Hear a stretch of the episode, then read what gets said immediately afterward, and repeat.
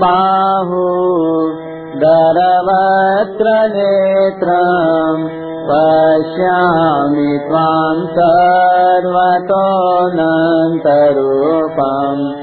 नान्ताम् न मध्यम् न पुनस्तवादिम्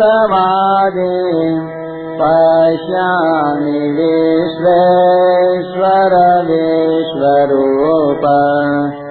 सोलहवा श्लोक।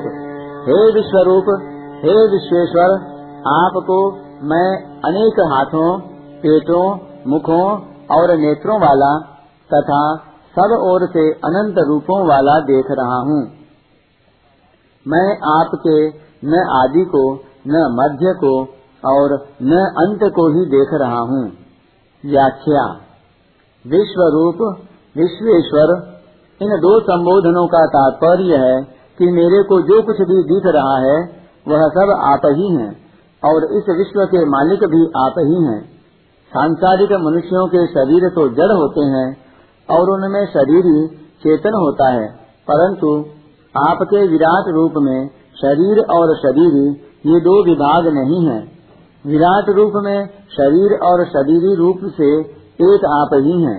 इसलिए विराट रूप में सब कुछ चिन्मय ही चिन्मय है तात्पर्य यह हुआ कि अर्जुन विश्व रूप संबोधन देकर यह कह रहे हैं कि आप ही शरीर हैं और विश्वेश्वर संबोधन देकर यह कह रहे हैं कि आप ही शरीर हैं, अर्थात शरीर के मालिक हैं।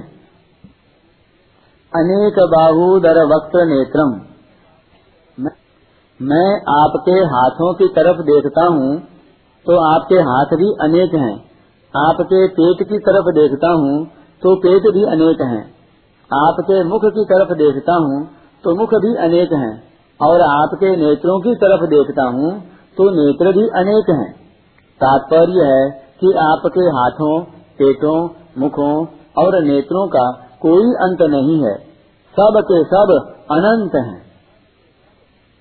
पश्यामि स्वाम सर्वतोनंत रूपम आप देश, काल वस्तु, व्यक्ति, पदार्थ आदि के रूप में चारों तरफ़ अनंत ही अनंत दिखाई दे रहे हैं। नान्तम न मध्यम, न पुनस्तवादिम आपका कहाँ अंत है? इसका भी पता नहीं। आपका कहाँ मध्य है? इसका भी पता नहीं। और आपका कहाँ आदि है? इसका भी पता नहीं। सबसे पहले नान्तम कहने का तात्पर्य यह मालूम देता है कि जब कोई किसी को देखता है, तब सबसे पहले उसकी दृष्टि उस वस्तु की सीमा पर जाती है कि यह कहाँ तक है। जैसे किसी पुस्तक को देखने पर सबसे पहले उसकी सीमा पर दृष्टि जाती है कि पुस्तक की लंबाई, चौड़ाई कितनी है। ऐसे ही भगवान के विराट रूप को देखने पर अर्जुन की दृष्टि सबसे पहले उसकी सीमा की ओर गई, अर्थात अंत की ओर गई। जब अर्जुन को उसका अंत नहीं दिखा, तब उनकी दृष्टि मध्य भाग पर गई। फिर आदि की तरफ़, यानी आरंभ की तरफ़ दृष्टि गई।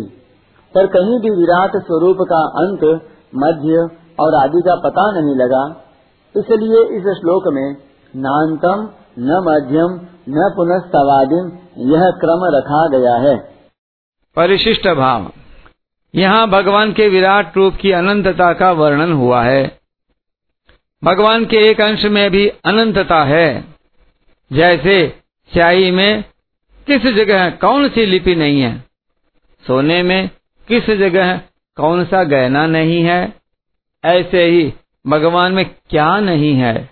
अर्थात भगवान में स्वाभाविक ही सब कुछ है।